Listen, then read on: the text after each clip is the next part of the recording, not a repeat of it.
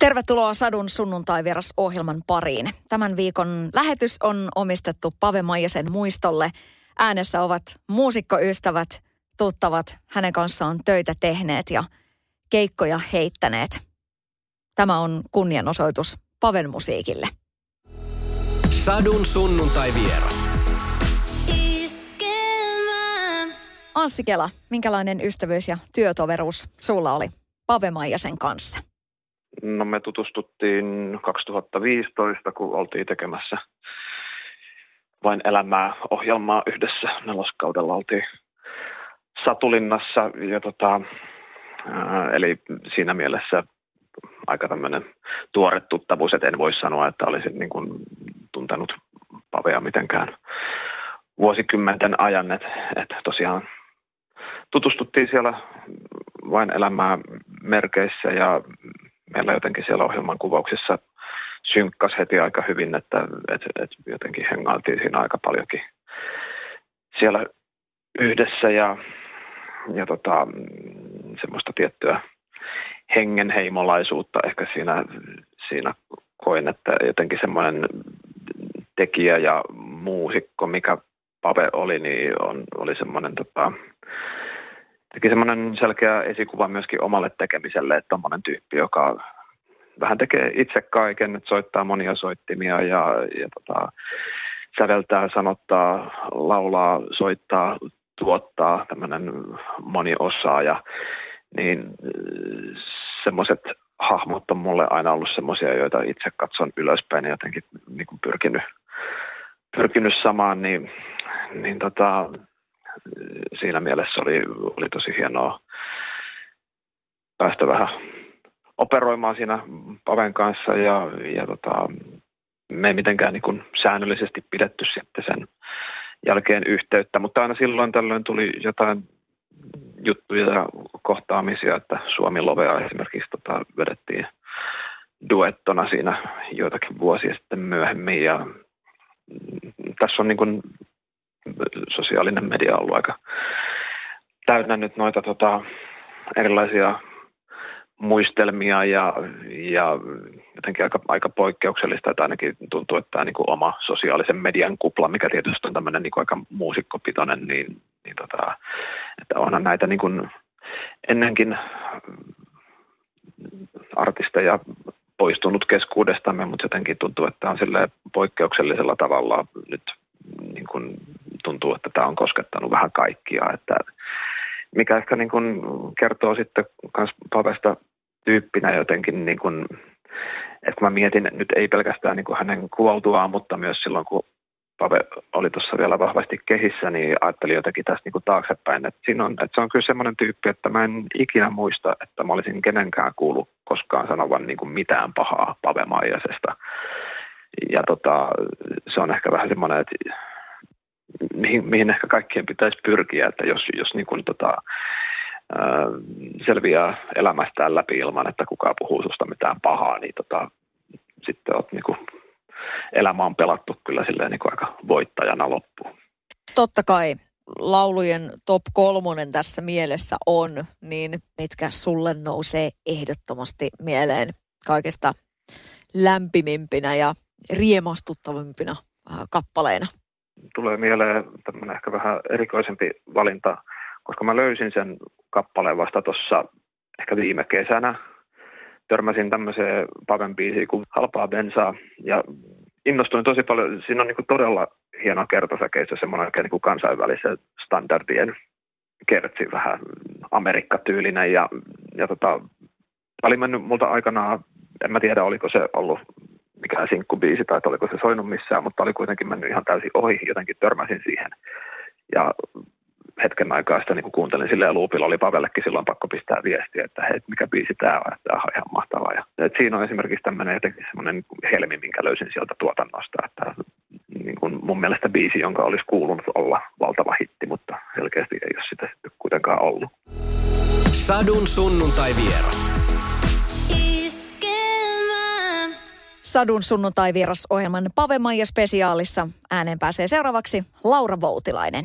Mä oon saanut muutaman kerran tehdä töitäkin hänen kanssaan tai sitten samoissa konserteissa ja tehtiin pari duettobiisiäkin tota, tuohon semmoinen kuin Pyhä Unplugged, semmoinen, semmoinen äänite ja, ja tota, joo, muutama semmoinen kiertuekin tehty, missä miss hän on ollut mukana. Niin, niin, niin mä arvostin tosi, tosi, tosi ja arvostan edelleen sitä, mitä hän on, miten monipuolinen hän on ollut siinä mielessä ihan edelläkävijä meidän niin musiikkiskeneissä, että, että se ei ole tosiaan ollut yksisuuntaista yhden asian tekemistä, vaan se on ollut ensinnäkin multi-instrumentalisti, niin myöskin sitten monitaituri niin kuin muusikkona ja taiteilijana. Ja sitten myös niin kuin ihmisenä, että on hirveän tärkeää, että se, ihmisyys on sitten siinä se, kun kohtaa, niin miten tavallaan se ihmisyys on sitten se kaikista suurin asia siinä, että, että se jää mieleen ja esimerkkinä. Hän oli semmoinen, siitä paistoi semmoinen rauha ja sitten semmoinen määrätietoisuus. Ja kuitenkin siis tietoisuus siitä, että mitä hän osaa ja mitä hän tietää. Että se oli jotenkin aika absoluuttista se, se tota, osaamisen taso. Että ei tehnyt mieli mennä arvostelemaan hänen työtään millään tavalla, vaan kyllä siinä oli ihan oppilaana.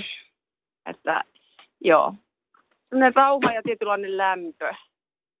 Mä yhdessä vaiheessa muistaakseni pärähdin itkemään siinä, sitten kun kerroin, että missä tilanteessa mä itse olin silloin, kun me vedettiin toi kaikki nämä vuodet duettona, niin tota, satuin siis sitten kertomaan, niin hän tyynesti kuunteli kuunteli sen, mutta ei lähtenyt niin kuin hoitamaan tai kom, niin kuin kommentoimaan tai mitään sellaista tulemaan mun alueelle, vaan, vaan oli tosi hyvä kuuntelija myös. Se on ehkä se, kaikki nämä vuodet on mulle tullut aina, aina uudestaan ja uudestaan vastaan sille, että se on, siinä on isoja, isoja aiheita, isoja kysymyksiä, tärkeitä niin kuin just tähän ikään, mitä mä itse nyt tässä elän, mutta on aikaisemminkin tullut tullut eteen ja kuinka monipuolinen se on. Musiikillisesti siinä on, siinä on kaikki, sitten siinä on se upea teksti. Ja tällaisia ei oikeastaan niin kuin hirveästi nykypäivänä, että sille ei anneta niin kuin tilaa ehkä tällaiselle pohdiskelevalle, polveilevalle musiikille.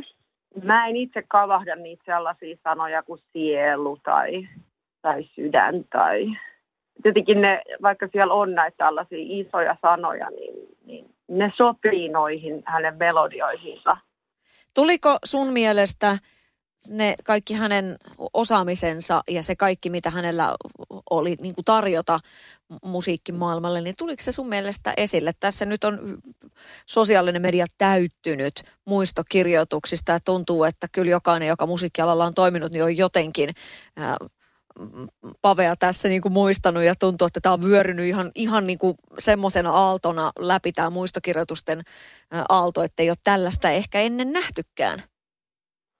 Siinä on, siinä on se, se niin kuin taustalla vaikuttajan rooli myös, joka tässä näkyy näissä muistokirjoituksissa mun mielestä, että, että hän, ei niin kuin, hän ei pyrkinyt yksilmäisesti superstaraksi, vaan hänellä oli suurempi tehtävä. että et se on niin kuin laajempi se vaikutus jotenkin sitten taas musiikin tekijöiden kautta. Että et hänen niin kuin egonsa ei oikeastaan ehkä kaivannut sellaista superstarautta tai sitä, että hän jäi niin kuin toteuttaa jotain yhtä linjaa, vaan se aina varmaan haki sitä todellista inspiraatiota. Ja se inspiraatio ei kaikille tuu siitä, että on tuolla isojen yleisöjen edessä ja, ja kiitelty ja kumarreltu massan edessä. Et, et, tota, et siinä mielessä mä luulen, että hän oli juuri siellä paikassa, missä hänen kuulukin olla. Kyllä mä uskon, että se on, hän on saanut suoraa kiitosta ja palautetta ja sitä, sitä semmoista tyydytystä siitä, kun häntä on niin paljon niitä biisejä on versioitu ja niitä on haluttu tosiaan cover, coveroida. Itsekin on, on niitä tehnyt, niin tota, sitä kautta se on varmasti hänelle tullut tietoon, että on arvostettu, arvostettu taiteilija. Satu, sunnuntai ja vieras. Sadun sunnuntai vieras.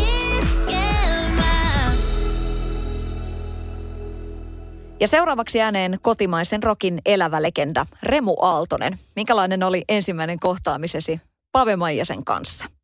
Otti jossain äh, bändikilpailuissa ja mä siellä tutustuin Paavaliin ja Ja tota, sitten mun sanoi, että se muuttaa stadia. No mä näytin kaiken maailman nähtävyydet, kaikki saatana hyvät ja pahuudet. Ja sitten mä seurustelin yhden, yhden lentävän kanssa ja sitten tota, sillä oli komea systeri. Mä tutustutin ne tutustuin Paavon siihen Valleriinaan ja sitten ne alkoi pyöriä tähän päivään, niin kuin näihin päiviin asti ne oli nenät vastakkain aina ja sille, että ne oli aika mielessäni siitä, että, tota, no, että ne tulivat toimenaan keskenään ja lapsia ja kaikki tällaista ja tuommoista. Sitten paljon tehtiin levyjä ja, ja usein, usein, usein tota, otin sen Ruotsiin mukaan Mä olin paljon tekemisissä sen kanssa. Se oli vähän niin kuin sukulainen jotenkin. Jaettiin ilot ja surut vähän niin kuin keskenään. Niin, Hurrikanesin tuottajana myöskin Maijanen toimi, niin minkälainen velho Maijanen oli tuottajana? Sehän oli helvetin lahjakas ja tota, jätti aina joka juttu oman jälkensä sillä, sillä tavalla, että kun se oli niin kuin ammattitaitoinen, lahjakas ja hyvän tuulinen ja sille, että tota, sen kanssa oli hyvä tehdä duunia ja muutenkin niin aika kului vähän niin kuin siivin. Että, tota, no, ja sitten jossain vaiheessa mä se pyy, moni niiden kesämestalla, mä siellä lomailemassa jo niitä sata vuotta sitten ja ja vähän, me vähän niin kuin puolettiin samaa hiileen. Ja sitten taas niin. tuollaisia jätkiä, niin tota, ei, tänä, niitä, ei enää tänä päivänä oikein tuu, tuu eteen silleen, koska se oli niin vieraanvarallinen ja ystävällinen ja aina hymyilevä ja hyvän tuulinen. Minkälaisen ystävän olet Remu menettänyt?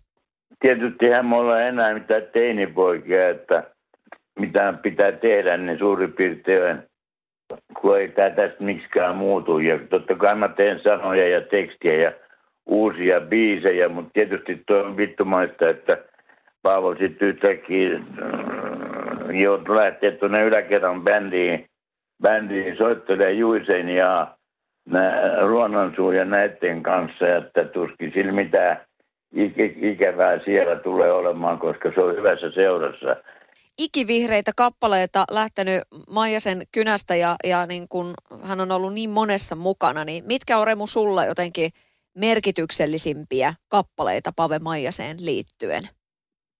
Se oli sillä meidän yhden levyllä koko, koko ajan messissä sillä 10 kautta 80. Ja ne köörit, kun tulee sieltä, niin se laulaa ne, niin sehän on ku, joku enkelten kuoro siellä takana. Ja soittaa pianoa, että niin kuin oli messissä koko sen levyn ajan ja kyllä sen huomaa, että se on ollut siellä mukana ja siitä levystä tuli periaatteessa meidän uusi hitti. Sadun sunnuntai vieras. Irina, milloin Pave-musiikki on kolahtanut sinuun ja miksi? Mä en tarkkaan ottaen muista, että minkä ikäinen mä oon ollut, mutta ää, Lilia Ruusu Kirsikkapuu kappale on ollut semmoinen jotenkin aika tajunnan räjäyttävä aikanaan, kun olen sen kuullut, että äiti, äitini on kuunnellut kotona Pave Maijasta ja oli tietenkin kaikki nämä lähtisitkö ja Jano-kappaleet ja muut, mutta se on se tietty levy, missä on muistaakseni just Lilja Ruusu Kirsikkapuu ja sitten tämä Elämän nälkä ja muita tämmöisiä, että ne jotenkin se ilmaisuvoima Pave Maijasella oli aika vahva. Ja sitten myös niin kuin melodiat ja lyriikat, niin kyllä jotenkin osu ja uppos nuoreen tyttöön. Skaala on ollut todella laaja ja sitten siinä niin kuin hänen äänessä oli joku semmoinen lämpö ja mulle se huokui semmoista vahvaa läsnäoloa, että tässä mä niin kuin olen ja mä ymmärrän sua tyyppinen. Sitä on vaikea jotenkin määritellä, että mikä siinä äänessä teki sen. Mutta mulle se oli jotenkin aina semmoinen ääni, joka, tai on toki edelleen ääni, joka on tosi vahvasti läsnä. Ei, ei siinä ole liikaa konstailemista eikä liikaa mitään kikkailua, vaan se on niin kuin semmoista luottoa ja taituruutta, mitä ihmisellä voi olla omaan ääneen silloin, kun sen tavallaan hanskaa. Eikä siitä tarvitse tehdä sen kummempaa jotenkin meteliä. Mutta Pavehan oli ihan hirvittävän paljon tuolla eri tausta, taustakööreissäkin laulamassa kaikkea ja ymmärrän kyllä hirveän hyvin miksi. Maijasesta puhutaan hyvin tämmöisenä niin kuin monilahjakkaana, siis muusikkona. Että hän soitti siis eri soittimia ja hyvin, hyvin niin kuin tarkka laulaja ja, ja kaikkea tällaista, niin minkälainen arvostus sulla on tavallaan niin kuin sitä kohtaa? Mitä se, mitä se jotenkin niin kuin kertoo miehestä, että hän on oikeasti pystynyt handlaamaan niin, niin kuin paljon eri soittimia esimerkiksi? Kyllähän se kertoo tietenkin intohimosta lajiin ja myös siihen haluun osata ja ymmärtää eri instrumentteja ja niin kuin kunnianhimosta tietenkin myös, että onhan, niin kuin, onhan se hienoa, jos pystyy opiskelemaan tosi montaa eri instrumenttia ja hallitsemaan ne myös erinomaisesti, että periaatteessa pystyisi soittamaan kaiken vaikkapa omalle levylleen itse, niin miksipä ei. Jotenkin mulle ei silti koskaan tullut sellainen fiilis hänestä, että hän haluaisi briljeerata niillä taidoillaan, vaan ehkä se on enemmän just se, että on vaikkapa tuottajana helpompaa toivoa jotain, kun ymmärtää jonkin tietyn soittimen lainalaisuuksia. Millainen velho laulun tekijänä Maijanen on ollut? Kyllähän hänellä on ollut semmoinen elämän taju ja ihmisen taju ja myös hirvittävän lahjakas kirjoittamaan asioita ja mitä niin kuin näkee, kokee. Kyllä mäkin olen julkisesti esimerkiksi esittänyt tosi monia hänen kappaleitaan joko ihan niin kuin telkkarissa tai omalla, omilla keikoilla tai jossain. Siellä on todella paljon sellaisia kappaleita, jotka on ajankohtaisia aina. Ja ne jotenkin, ei, niin kuin se melodia ei vanhene eikä se sanoma vanhene. Se on kauhean tärkeää tietysti myös ihan siinä mielessä ajatella, että ne kappaleet ei tule kyllä varmaan vanhenemaan myöskään niin kuin tämän jälkeenkään että ne on ja pysyy ikivihreinä täällä meidän suomalaisen musiikin niin kappalepankissa. Mikä sulle on the top kolmonen Maijasen biiseistä? Tuossa jo muutamia olet niin maininnut, mutta tota niin, olet esittänyt myös hänen biisejään, niin mitkä sulle on jotenkin kaikkein rakkaimmat? No kyllä mun top kolmonen on, kyllä se on se Lilja Ruusu kirsikkapuun ykkösenä ja elämän nälkä voisi olla sitten siellä kakkosena ja mikään se kolmonen sitten olisi. Nyt tulee mieleen, tietysti sitten on ikävä. Ainakin Lille Ruusu, Kirsikkapuu ja Elämän nälkä, ne on niinku semmoiset tehottomat. Itse oli niin nuoresta asti jo kiinnostunut laulamisesta ja halusi harjoitella kaikenlaista, niin se kappale, se oli mun mielestä kauhean kiinnostavaa myös kuunnella, että mitä kaikkia ääniä ja mitä kaikkia eri juttuja hän siellä teki, että mitä kaikkea sieltä bongaa ja pystyy itse oppimaan ja opettelemaan. Niin. Ja se on myös niin kuin ihan, se on kaikin puolin mun mielestä aika täydellinen kappale. Satu, sunnuntai ja vieras. Sadun sunnuntai vieras. Seuraavaksi ääneen pääsee kitaristilegenda Jarmo Nikku, jonka tiet Pave Maijasen kanssa ovat kohdanneet monta kertaa ja monenlaisissa yhteyksissä. Mikä oli se hetki, kun tutustuitte oikein kunnolla?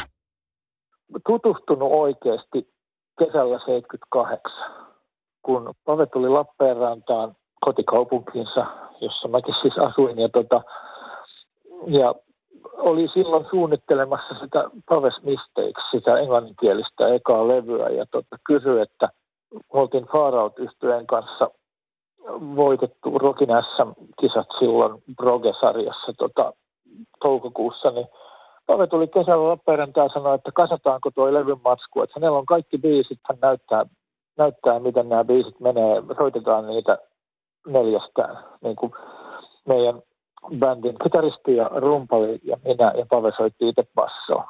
Pave näytti meille kaikille, soita tässä biisissä, soita tälleen. Se näytti eteen, että tämmöinen riffi, soita tämmöinen, okei. Okay. Sitten toinen kaveri, soita tämmöinen, okei. Okay. Sitten Pave soitti bassoa, sitten rummut. Me kasattiin se Pave lauloi ne biisit meidän treenikämpällä kaikki. Sitten soitettiin yksi keikkakin, mutta ei niitä biisejä tota, Lappeenrannassa. Et se oli niinku semmoinen, semmoinen ensimmäinen tapaaminen.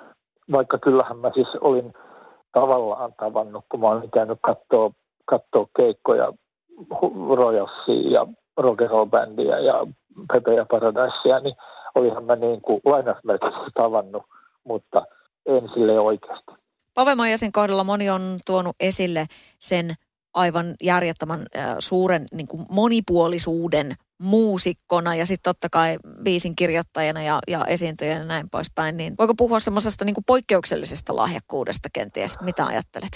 Voi puhua nimenomaan semmoisesta musikaalisuudesta, että, tota, että soitti ole niin kuin mitä instrumenttia vaan, niin se tai niin kuin tuli eteen mikä instrumentti vaan, niin sai siitä heti niin kuin musaa irti, että, että tota, hän oli soittanut siis nuorempana trumpettia ja rumpuja ja mitä kaikkea silloin, kun oli Kopet ja nämä muut lappeenrantalaiset bändit. Kun se meni Paradise, oli se Christianin bändissä vai Paradiseissa, kun syötti joka kertaa bassoa. Eli bassolinjat on ihan huikeita. Semmoisia soita muut kuin Paul McCartney suurin piirtein. Niin tota, ja sitten Hektorin, muistan kun tehtiin yhtenä iltana levyä 91, ei kun 90-lopulla, no siinä taitteessa, niin tota, Pave soitti tenoritorveen ja teki muun muassa yhtenä iltana siihen biisiin se semmoisen puhallin, semmoisen melodian, mikä on siellä hyvin, hyvin oleellinen osa sitä biisiä, niin Pave soitti sen tenoritorvella ja mä katselin, että jaa niin, että veteli, veteli sitten tollasella. Sellainen musikaalisuus, joka niin kuin teki sille asioiden haltuunottamisen helpoksi. Näin mä sanoisin. Mitkä on niinku semmoisia isoimpia, merkityksellisimpiä asioita, joita sä haluaisit nostaa esille Paven uralta? Mä nostaisin, nostaisin kyllä ihan, okei okay, Dingo on kova juttu tietenkin, mutta niin kuin omasta tämmöisestä niin kuin perspektiivistä, niin se, että Pave tuotti 24-vuotiaana Wigmamin ton Nuclear Nightclubin. Et se piti, piti tota noin, niin, hippilaumaa kuosissa ja järjesti niin, että semmoinen levy syntyi. Ja ne oli tavallaan levyn tuottaja. Ja se on ihan järjettömän kokoinen sulkahattu. Et koska se on edelleenkin, jos ei nyt paras suomalainen levy kautta aikojen, niin sanotaanko, että palkintopallilla, jos miettii kuinka, kuinka merkityksellinen levy se on, kuinka hyvä se on. Edelleen kuulostaa kylmiä väreitä tulee, kun sitä kuulee. Ja tota, jatkan tuossa Väsännissen vuonna 74 lopulla, 75 jotain siinä Se on mun mielestä ihan sellainen niin kuin, semmoinen merkkipaalu yli kaiken muun. Sadun sunnuntai vieras. Samae Koskinen, minkälainen esikuva Pave Maijanen oli sulle? No se oli jännä juttu siinä, että se, tota, se on niin kuin monella tasolla esikuva. Ja mun mielestä siis suurin homma siinä oli se, että se näytti sen, että pystyy olemaan niin kuin tuottaja, laulunkirjoittaja ja sitten esiintyjä niin kuin korkealla tasolla niin kuin samaan aikaan. Et vähän niin kuin kaikkea musan ympärillä voi tehdä ja kaiken voi tehdä niin kuin tosi hyvin. Mä luulen, että se on niin kuin tavallaan semmoinen selkein niin kuin hänen niin kuin perintönsä. Yksi, mikä siinä on, mitä mä oon tässä nyt viime päivin miettinyt tosi paljon, on se, että mistä niin kuin mun mielestä moni, tämä on vähän niin kuin tota, provosoiva heitto, mutta jopa itselleni, mutta niin kuin, että moni niin kuin nykyään musantekijä voisi ottaa niin kuin tavallaan mallia, että hän ei sössinyt sitä juttua sille, että se olisi ollut paljon julkisuudessa mist, minkään muun kanssa kuin sen musan kanssa.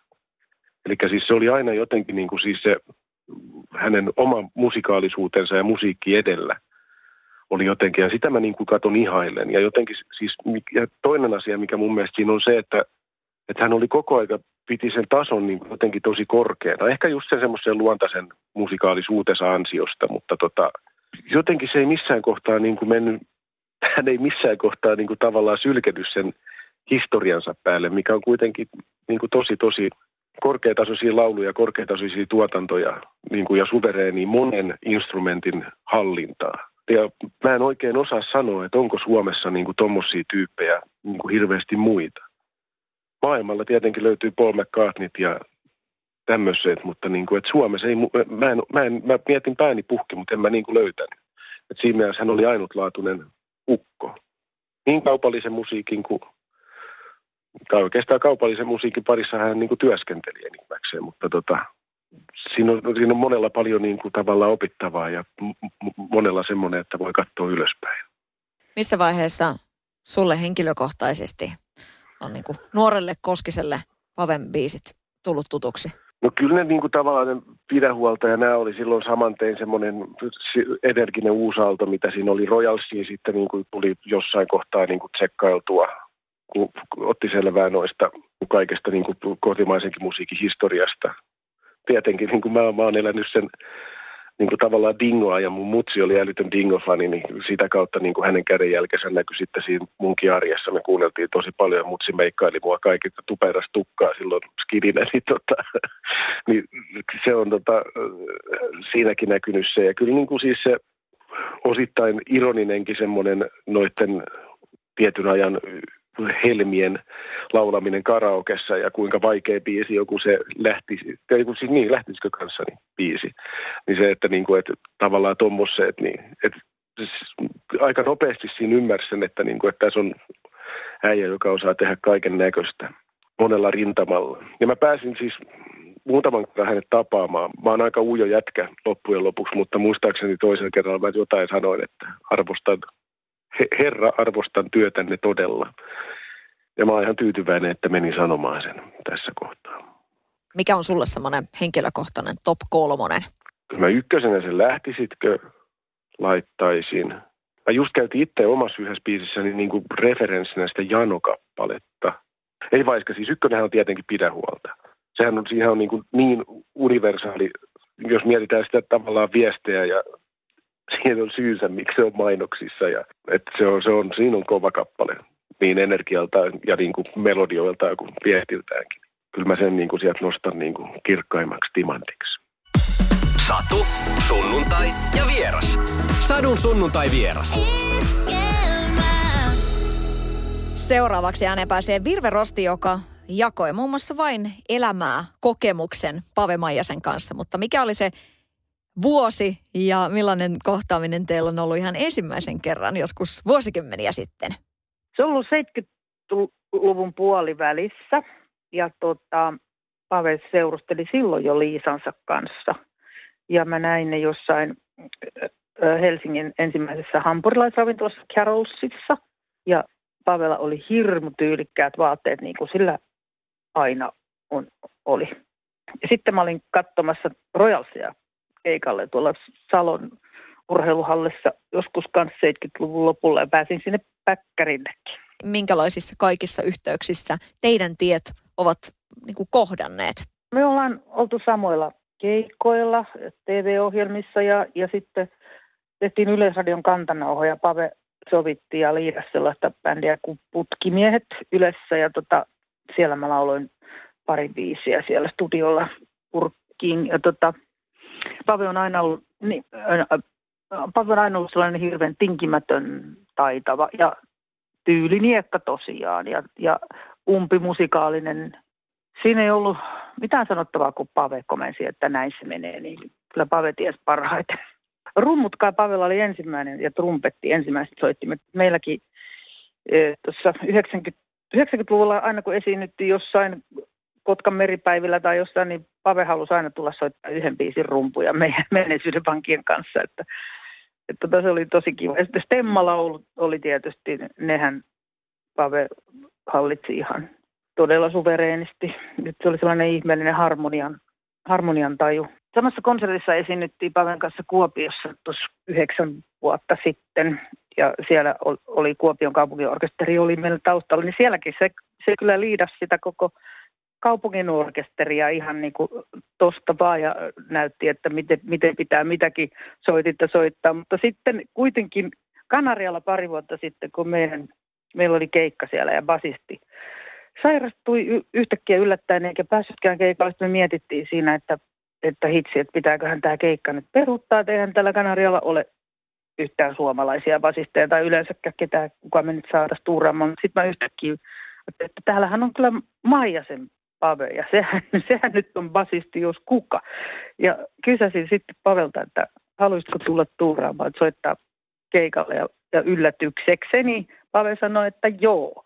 Ja silloin taas Pave ei, ei liidannut kyllä yhtään, että se oli ihan hiljaa siellä kuin pikkupoika ja soi, soitti hyvin tarkasti koko sen tunnin verran. Ja, ja todella hienosti meni keikka, että, että Pave oli saanut sen, sen haltuun niin kuin ihan muutamissa tunneissa tämän mun ohjelmiston, että siellä se soitti kaikki Sikakot ja Charlie Brownit ja kaikki tämmöiset.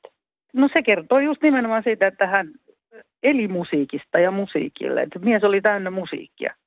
Kaikenlainen musiikki kävi ja, ja ei kieltäytynyt mistään jutuista. Että kaikki, mikä oli vain mielenkiintoista ja kivaa, niin kaikki semmoinen kävi. Vain elämää kokemus oli, oli tosi, se on ikimuistoinen ja en antaisi sitä ikinä pois. Ja mä oon tosi iloinen, että, että sain olla siellä samaan aikaan Paven kanssa. Me, oltiin niille nuoremmille tyypeille vähän niin kuin ne sanoi meitä iskäksi ja äiskäksi siellä. Että, tota, se on yksi rakkaimmista TV-muistoista tai TV-työmuistoista, mitä mulla ikinä on. Sä tuossa alussa mainitsit, että, että kun olet tavannut Paven ensimmäisen kerran, niin hän jo silloin Liisan kanssa, niin minkälainen family man Pave oli? Joo, Pave, Pave oli kyllä todella family man, että lapset ja varsinkin lapsen lapset on, on, on, on todella rakkaita, että, että niistä ainakin siellä Satulinnassa, kun tehtiin sitä vain elämäohjelmaa, niin, niin Pave puhui paljon lapsista ja perheestään ja varsinkin kesävietot siellä, siellä Itä-Suomessa oli hänelle erittäin tärkeitä.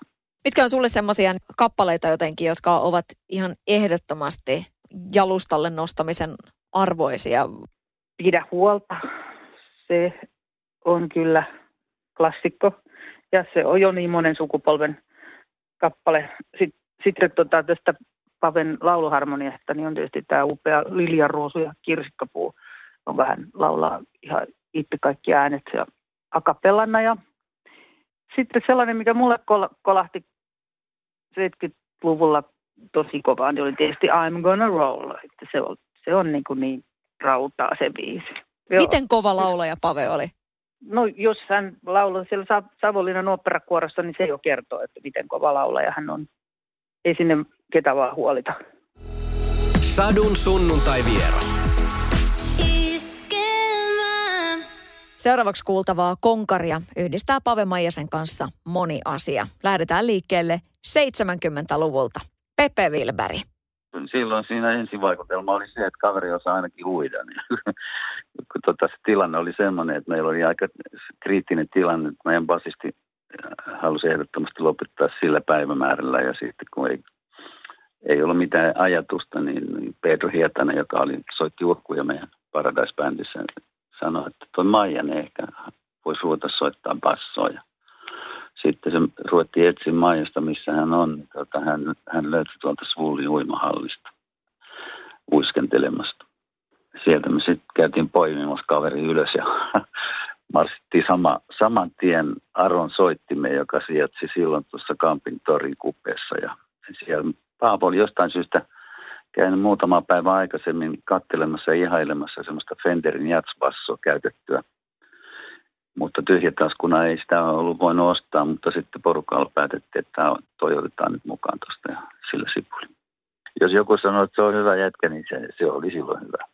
Ja niin, siinä kävi, että Maijasesta tuli ihan äärimmäisen loistava basisti ihan lyhyessäkin ajassa. Että sehän ei basson soittu kaipaa sen kummempaan virtuositeettia, ellei nyt halua semmoiselle tielle lähteä, vaan, vaan enemmänkin niin kuin ymmärrystä ja musiikista ja korvaa.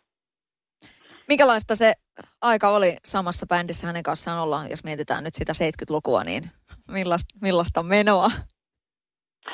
No sehän oli aika totta kai semmoista niin kuin vapaata villiä menoa, että tota, me ei niinkään itse asiassa vietetty tämmöistä vapaa-ilta elämää Helsingissä Maijasen kanssa yhdessä. Hänellä oli omat kaveripiirit. Ja tuota, sen sijaan hän asui mun olohuoneessa pitkiä, pitkän periodin, kun rouva oli jossain omilla retkillään. En nyt muista missä, mutta, mutta tota, joo, meillä oli tapana aamupäivisin pelata shakkia Paavon kanssa, kun mä olin vienyt mun tyttäreni Heidin tuonne puistotätille. Ja tota sellaista, semmoinen pieni yksityiskohta hänen, hänen tuosta persoonastaan, että siitä mä päättelin aina, että mä oon jollain tavalla siinä shakkipelissä niskan päällä, kun Paavo rupesi niiskuttaa, sillä alkoi vuotta. ne oli aika pitkiä ja tiukkoja ja, tota, ja totta kai niin kuin kummankin pelitaidot siinä kehittyi ja kyllä me sitä keskusteltiin siinä, että siis ihan tuollain niin hyvässä hengessä, että kuin se tollain teet ja kuin se tuolla. Ja varsinkin silloin, jos kaveri teki jonkun ikävän siirron, niin oli pakko kysyä, että miksi noin että Ihan rentoa meininki. Millainen hän oli ystävänä? Millainen teidän ystävyys oli? No Paavo oli kuitenkin sillä tavalla omalla tavallaan avoin, omalla tavallaan sulkeutunut sillä tavalla, että ei hän nyt hirveän riemu, riemukkaasti ottanut koskaan ketään vastaan kohdatessa, vaan semmoinen niin vieno hymy moikkas miehekkäästi ja sillä Mutta tota, se, siinä kuitenkin niin kuin sanoisin, että se kaikkein sisin jäi kuitenkin niin kuin ihan hänen omaksi tiedokseen ja niin se taitaa munkin kohdalla kyllä olla aika vahvasti. Pepe Wilberi, mikä on mieleenpainuvin kappale Pave Maijasen tuotannosta?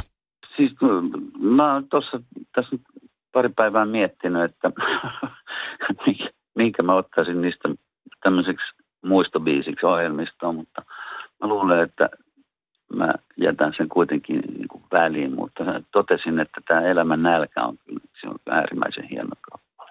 No sitten teitä tietysti yhdistää myös legendaarinen Mestarit Areenalla. Millainen no. ajanjakso se oli Pepe sulle? Ensimmäisenä tulee aina mieleen se tietysti totta kai koko kiertoen, mutta se Olympiastadionin keikka, että silloinhan tuli niin kuin taivaan täydeltä vettä. Mutta jostain kumman syystä, silloin kun me käveltiin lavalle, niin mä muistan että aina sen tunnelman, että se sade loppui niin kuin seinään. Eikä sitten sen jälkeen satanutkaan. Se oli jotenkin semmoinen niin kuin mieleen jäävä tapahtuma. Mutta kiertue sinällään oli, oli tota, sehän oli niin kuin superia kaikin puolin. Tehtiin niin kuin sen, sen ajan ymmärryksen ja kykyjen niin kuin ihan siellä ääri, ääritasolla sekä tekniikan että, että toteutuksen kohdalta. Pyrittiin tietysti esittämään laulut niin kuin ne pitää esittää ja sellainen. Omasta mielestäni ryhmältä riitti taitoa kyllä laulu, laulujen esittämiseen. Millainen se teidän yhteishenki oli? No se oli, se oli hirveän hyvä. Tietysti kuvaavaa oli se, että me kaikki oltiin tavallaan persooniltamme erilaisia, että esimerkiksi neuvottelussa, kun joku ehdotti jotain, niin, niin ensin Hector sanoi heti, että ei missään tapauksessa, ja Kirkka sanoi, että ilman muuta, ja, ja sitten Maijasen kanssa me oltiin vähän hiljempaa. Paavo oli sellainen niin kuin musiikkimies. Niin kuin, totta kai nautti suunnattomasti siitä, että tulee ymmärretyksi ja on kuulijoita, jotka haluaa kuulla hänen musiikkia ja esityksiä ja, ja sitä, kautta, sitä kautta hän niin kuin teki sitä duunia ja, ja tietenkin usko myös tekemisensä.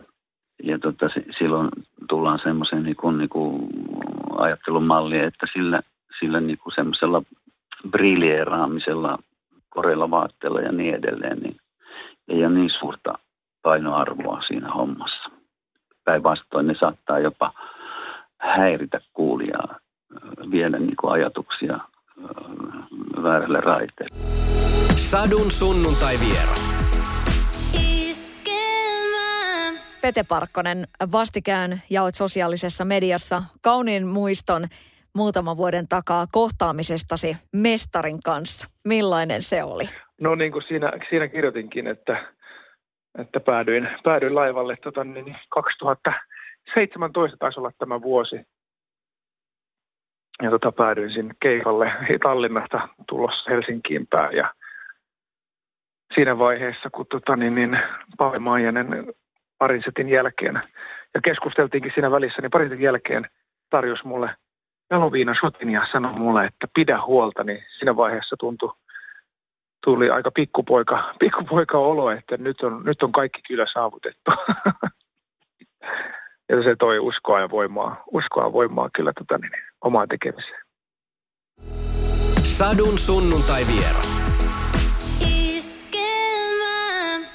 Mikko Kosonen. Millainen velho Majanen oli tuossa tuottajahommassa? Että sitähän ei välttämättä silloin 80-luvulla vielä tuottajia samalla tavalla hypetetty kuin nykyisin.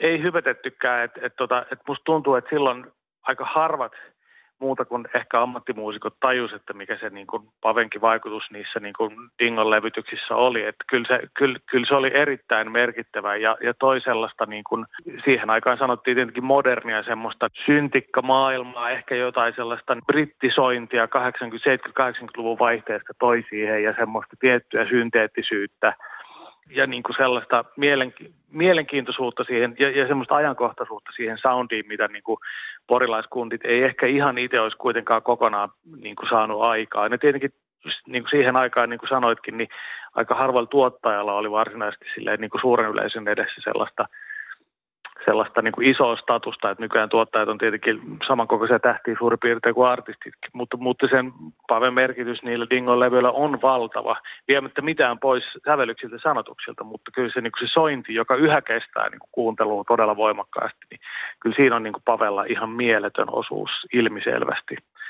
Vahva, vahva tuottaja, vahva näkemys. Mitä sä sanot Paven niin kuin meritteihin tavallaan niin kuin laulajana?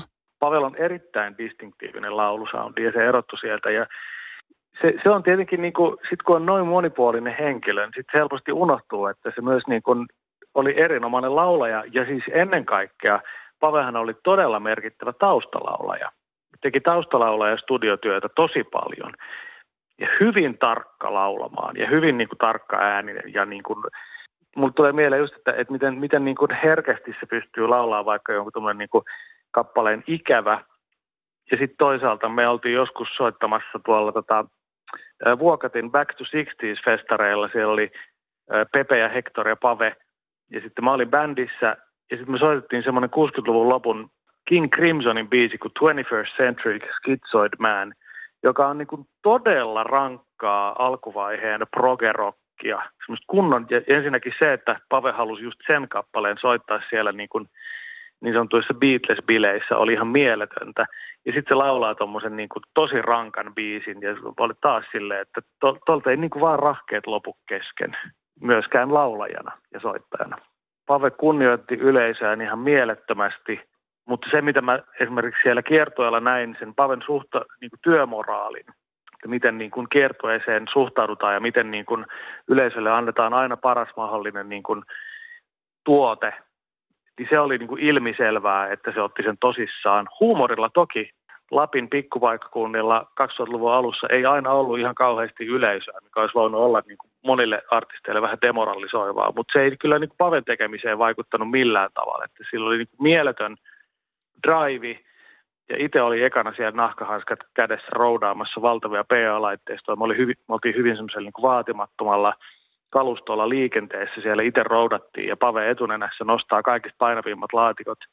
Jo siinä vaiheessa elävä legenda on siellä niin kuin roudarihanskat kädessä ja tekee niin kuin soundcheckit pieteetillä, tekee settilistat pieteetillä, arvostaa yleisöä, puhuu kunnioittavasti yleisölle, kunnioittaa niin kuin kaikkia. Niin tota, Mikä on Mikko Kososen top kolmonen Paven biiseistä? No joo, pidä huolta. Kyllä mä tykkään lähtisitköstä niin kuin tosi paljon. Ja kiertueella ei soitettu Paven Euroviisubiisi Jamma Jammaa. Ja Jamma Jammahan on ollut vähän semmoinen niin kuin monet huonosti menestyneet Euroviisukappaleet on ollut sellainen niin kuin pilkan aihe. Ja musta tuntuu, että se, se, tota, se Euroviisun menestyskin tai menestymättömyys – ei voi olla vaikuttamatta ihmiseen. Ne vaikutti varmasti Paveenkin ja se otti sen niin kuin varmasti raskaasti ja halusi niin kuin unohtaa sen kappaleen. Mutta mä just jostain syystä vähän aikaa sitten ajauduin katsomaan sen vedon. Ja tuli, tuli mieleen, että ei tämä ei tää ollut huono kappale. Tämä oli ihan hyvä kappale. Niin mä haluan vaan tällainen niin kuin, jotenkin niin kuin Paven kunniaksi ottaa tämän on, on varmasti niin kuin hänen katalogissaan niin kuin muita, muita biisejä, joita mä enemmän tykkään kuin Jamma Jammasta. Mutta mä haluan vaan nostaa tämän Jamma Jamma tähän kolmanneksi ja niin kuin, kehotuksena kuunnella se niin kuin sillä ajatuksella, että se ei ole mikään Euroviisukappale, joka on hävinnyt, vaan se on taas yksi kappale niin kuin muiden joukossa Paven niin kuin valtavan laajassa tuotannossa. Satu, sunnuntai ja vieras. Sadun sunnuntai vieras.